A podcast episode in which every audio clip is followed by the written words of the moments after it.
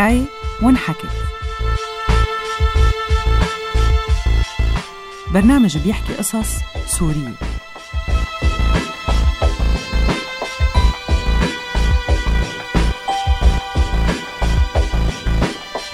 لو ما بيستاهل ما كان الجيش قتله هي آخر جملة كان ممكن رئيفة تتوقع تسمعها من رفيقة عمرها سلمى. رفيقتها وزميلتها اللي عاشوا سوا أكثر من عشرين سنة بمكتب واحد وتشاركوا تفاصيل وأسرار حياتهم بحلوة ومرة. رئيفة صاحبة 42 سنة بهالحياة موظفة بشؤون الطلاب بكلية الآداب بجامعة دمشق. وقت أخذت البكالوريا شجع أبوها الموظف بوزارة التربية إنها تقدم على مسابقة التوظيف. لأنه مقتنع تماما أنه الوظيفة الحكومية هي ضمان للمستقبل وأحسن من الشغل الخاص الغير ثابت. بالوظيفة بيقدر الواحد يترقى بالمناصب شوي شوي وبالنهاية في راتب تقاعدي وتعويض عائلي وتعويضات كتير بيقدر الواحد يستفيد منها إذا فهم القوانين وعرف يظبط أموره. رئيفة بنفس الوقت ما كانت إنسانة طموحة وأساسا علاماتها بالبكالوريا ما كتير بيعطوها فرص لتحلم بالجامعة. مشان هيك سمعت كلام أبوها وتقدمت للمسابقة. وكونها عضو فاعل بحزب البعث العربي الاشتراكي وبتواظب على حضور كل الاجتماعات اللي كانت تصير وكون أبوها عنده بعض المعارف يلي بيقدر يطلب منهم المساعدة قدرت رئيفة تجتاز الامتحانين الكتابي والشفهي وتصير موظفة دولة مثبتة قاعدة على كرسي جلد بزقزق بس مريح ورا مكتب حديد قديم وبقيت هيك طول هالعشرين سنة. شغلها ما كان صعب أبدا شغلتها كانت تتلخص بأنها تدقق أوراق المنتسبين للجامعة وترفع هاي الأوراق لرئيس شؤون الطلبة. وظيفة روتينية بحتة. كانت تحس إنه ما في أي أهمية لشغلها لأنه أساسا الموظفين اللي بيستلموا الاوراق من الطلاب وقت التسجيل ما بيقبلوا يستلموا أي معاملة ناقصة اوراق كانت تحس انها هي مجرد تحويلة بتيجي الوراق لعندها وبتلف بعدين لعند الموظف الأعلى. بس بالنهاية ليش حتى تعترض على وظيفة مريحة بدون أي مسؤوليات وما فيها ضغط غير شغلة ثلاثة شهور بالسنة؟ بس كمان هالراحة وعدم وجود أي محفز للعمل والروتين الوظيفي القاتل مع الوقت بيتحول لشي بيشبه الثقب الأسود. بيمتص كل الطاقة يلي عند الموظفين. بتلاقيهم فقدوا اهتماماتهم ورغبتهم بالحياة لك حتى ذوقهم بالتياب بيتغير. الشي الوحيد اللي ممكن يعمل فرق هو الحياة الاجتماعية اللي بتنخلق بالمكتب. إذا كان الواحد محظوظ بزملاء ظرف هذا الشي الوحيد اللي بيخلي الموظف يروح على وظيفته بشوية طاقة ورغبة. وبتصير الاهتمامات مشتركة والأحاديث نفسها اللي بيتشاركوها. أحاديث الراتب وسخافته الهموم المالية الموسمية خاصة مع موسم المدارس موسم المونة نصايح بالتوفير اختراع طبخات اقتصادية وغيره وغيراته من هالأحاديث اللي بيقتلوا الوقت فيها ليخلص الدوام ويرجعوا على بيوتهم. بهالأجواء هي تعرفت رئيفة على سلمى بعد شهر من بداية دوامها. سلمى كانت متقدمة على الوظيفة بشهادتها الإعدادية مشان هيك كان ترتيبها الوظيفي أقل بدرجة من رئيفة. كانت مسؤولة عن استلام المعاملات من الطلاب بواحد من شبابيك تقديم الطلبات. هذا بيعني أنه هي بتتواصل بشكل مباشر مع الطلاب وبتتعامل معهم بشكل يومي طول فترة التسجيل. وكتير أيام بيوصل العدد لحوالي الألف طالب باليوم. مشان هيك كانت تعتبر إنه شغلها أصعب من شغل رئيفة وراتبها أقل منها وهذا الشيء كان بيزعجها أحيانا. سلمى جاية من قرية قريفيس التابعة لجبلي وأول ما بلشت دوامها حست إنه هي ورئيفة حيكونوا كتير رفقات. يمكن صارت بيناتهم هي الشرارة اللي بتشبه شرارة الحب بس على صداقة. شرارة ما ممكن تتفسر بس بتصير.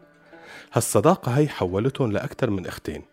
تشاركوا سوا كل لحظات حياتهم وأسرارها. كانت علاقتهم غير مشروطة أنهم بيشبهوا بعض بالعكس كانوا متقبلات اختلافهم بكل سعادة. رئيفة بنت العائلة الدمشقية المحجبة السنية المتدينة تدين شامي اجتماعي نابع من العادات والأعراف الاجتماعية أكثر منه من الدين. وسلمى بنت ريف جبلة العلوية الغير متدينة اللي لا بتصلي ولا بتصوم. الاختلاف هذا ما مهم. المهم انه كانوا يفهموا بعض بدون ما يحكوا.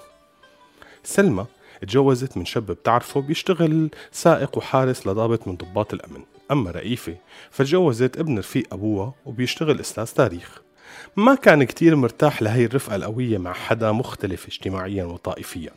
رغم إنه ما صرح بهالكلام بصراحة بس كانت رئيفة تلمس استياءه الواضح وقت تصير زيارات عائلية.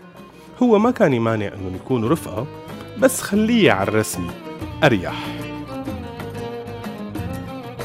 بكفينا مقاسي وتذكر يلي ناسي. بكفينا مقاسي وتذكر يلي ناسي.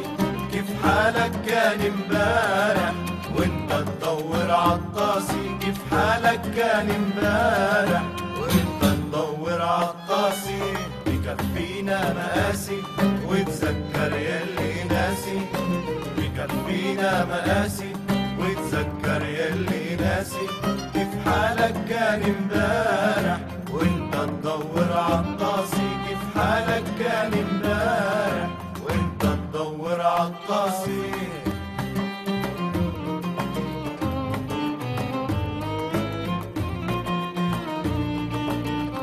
سنة 2011 كان عند سلمى خمس أولاد أكبرهم صبي بال 15 سنة والثاني 13 سنة وبنت بسبع سنين والأصغر هن توم بنات عمرهم خمس سنين. أما رئيفة فبعد جهد جهيد ومحاولات كتير جابت ولد واحد وقتها كان عمره عشر سنين.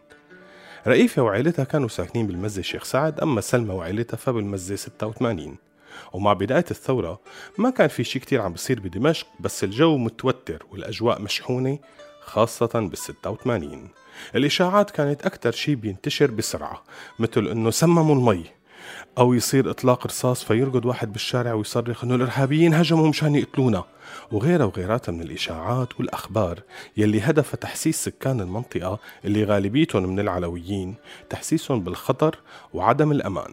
مشان هيك كانت سلمى بكتير من الأيام تاخد أولادها وتروح تنام عند رئيفة لأنه منطقتها أكتر أمان.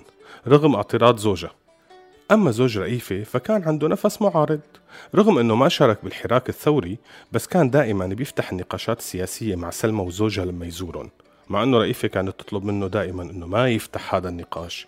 وتقول له أنه سلمى وزوجها ما شفنا منهم غير كل خير ما في داعي نحملهم مسؤولية كل شي عم بصير بس ما كان يرد عليها. ليوم من الأيام الجمعة طلع زوجها لسلمى يزور أهله يلي ساكنين بمنطقة الأدم. وعرفت سلمى أنه أكيد حيشارك بالمظاهرات يلي عم تطلع هونيك. وفعلا هذا اللي صار. رجع على البيت عيونه حمرة من أثر الغاز المسيل للدموع وصدره مخنوق وما عم يقدر ياخد نفس. فات على البيت لقى سلمى قاعدة عندهم عم تتفرج على قناة الدنيا. قام فات على غرفته بدون ما يسلم ونده ورا رئيفة وطلب منها إنه تقطع علاقتها بسلمى. بالوقت اللي كانت سلمى قبل بشوي عم تخبرها إنه زوجها كمان عم يضغط عليها تقطع علاقتها برئيفة وعيلتها السنية.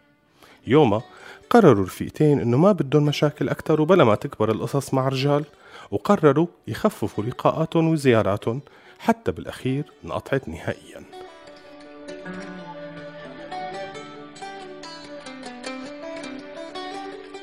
بقيوا يتقابلوا بالوظيفة ويتبادلوا الأحاديث والأخبار وشوي شوي كمان علاقتهم بلشت تصير باردة نتيجة تصاعد حدة الأحداث اللي عم بتصير بسوريا. ومع مرور سنتين كانوا تقريبا زملاء عمل بس. بهالفترة بال 2013 صارت مجزرة بمنطقة الجيتة الفضل. فات الجيش مع أحد الميليشيات اللي عم تقاتل معه وعملوا مذبحة كبيرة تسكرت المنطقة. أبو جاسم المستخدم الخمسيني يلي بيشتغل بالجامعة كان ساكن هونيك. انقطعت أخباره وما حدا عرفان شي عنه. وبلشوا هالموظفين بعد فترة يسألوا عنه لأنه كان الرجال حباب ما زعج حدا منهم بالعكس كان دائما يحاول يسليهم ويمازحهم وينسيهم همومهم. وهن عم يحكوا عنه قالت سلمى بكل ثقة. اطمنوا جديدة الفضل أمورها تمام. الجيش فات قتل الإرهابيين وطهر المنطقة. كلها يومين زمان وبيرجع أبو جاسم على الدوام. سكتت رئيفة وما حكت شي بس حست بغصة وخنقة من المنطق يلي عم تحكي فيه رفيقة عمرها. بعد يومين بيوصل خبر إنه أبو جاسم توفى محروق وإنه كان واحد من ضحايا المجزرة. بخيم الصمت على الغرفة وما حدا بيعرف شو بده يحكي. غير سلمى يلي بتتحرك باتجاه مكتبها وهي عم بتقول بمنتهى البرود لو ما كان عامل شي ما كان الجيش قتله. بهي اللحظة ما قدرت رئيفة تبقى ساكتة. راحت وواجهتها وقالت لها لك على مين عم تضحكي أنت؟ اصحي لك يا سلمى. ليش الجيش لما عم يفوت على منطقة عم يفكر مين عامل ولا مانو عامل؟ معقول لهلأ عم تضحكي على حالك بعد كل هالناس اللي ماتت؟ فردت عليها سلمى والله إذا بده يموت نحن أو هنن فأكيد هنن يموتوا. هاي الجملة كانت حاسمة بالنسبة لرئيفة يلي قطعت علاقتها نهائيا بسلمى. وطلبت إنها تنتقل على مكان تاني.